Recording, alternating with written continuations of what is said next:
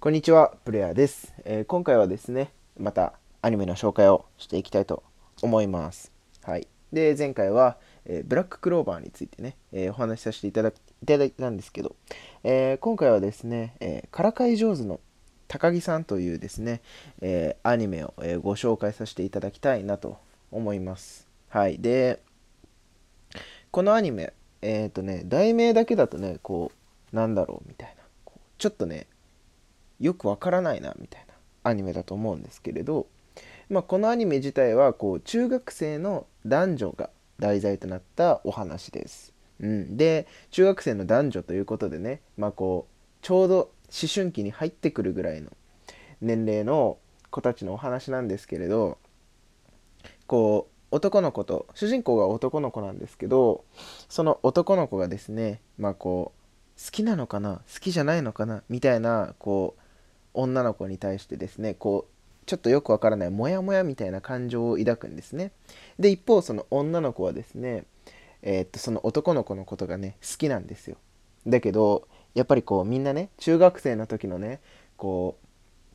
う恋愛みたいなものをね想像してほしいんですけどこう好きな子にちょっかいかけちゃったりとかしなかったですか？ね男の子も女の子も関係なく。そんな感じでこう中学もうザ中学生の恋愛みたいな感じでこうお話が展開されていくんですね。うん、でよくね勝負事したりとかあとはちょっとしたこういたずらをしてみたりとか。まあ中学生の男の子なんでこう例えばねこう関節キスとかにこうちょっとえ？みたいなドキ？みたいなねこう。まあやっぱりこう中学生の時ってねこう男の子より女の子の方がねあの精神年齢高いとかっていうところもあって、まあ、こう女の子の方はま当たり前にこう関節キスとかするんだけどそれを見てねこう自分がああ自分が飲んだの飲んでるみたいなこうドキみたいなそうそうちょちょっとねそういうこう、ま甘酸っぱい恋愛要素がねこうすごく詰め込まれたあのアニメになってます。うん、で僕がねこう個人的にあのいいなって思うのはこうあの2期のねまあ、最後の方でこう2人で花火大会行くんですけどそこでねこうあれ？これもう男の子女の子のことちゃんと好きって分かってるんじゃないかなっていう思う思うシーンがありましてこう女の子とね花火大会行ってこうお祭り行くんですけどまあ女の子はねこう浴衣着てきてこう男の子はこう周りに見えられないかこうキョロキョロしながら心配してるみたいな、うん、そんな状況もあったりして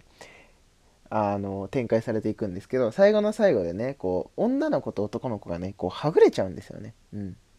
だけどそのはぐれたシーンでこう男の子はね必死にその女の子のことを探すんですよ。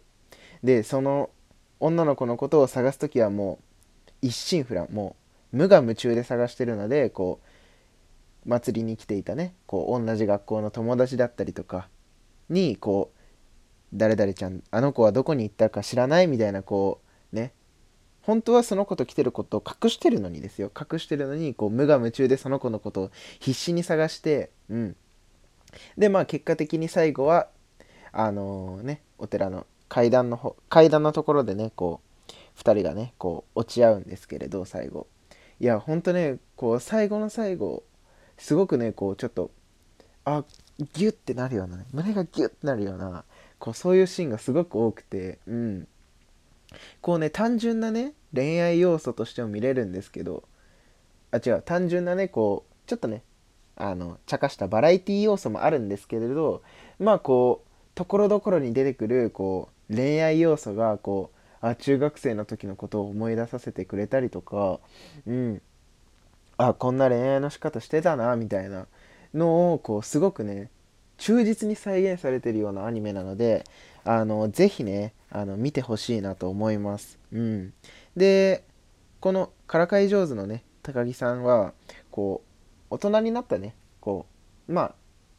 大人になった時のこう2人のね描写とかもね描かれたりしてる漫画とかもねあるのであれは何だったかな漫画1とかその辺のアプリでもねあの見ることできますのであのぜひねあのちょっと注目して見てほしいなと思います。うん。すごく面白いんでね。はい。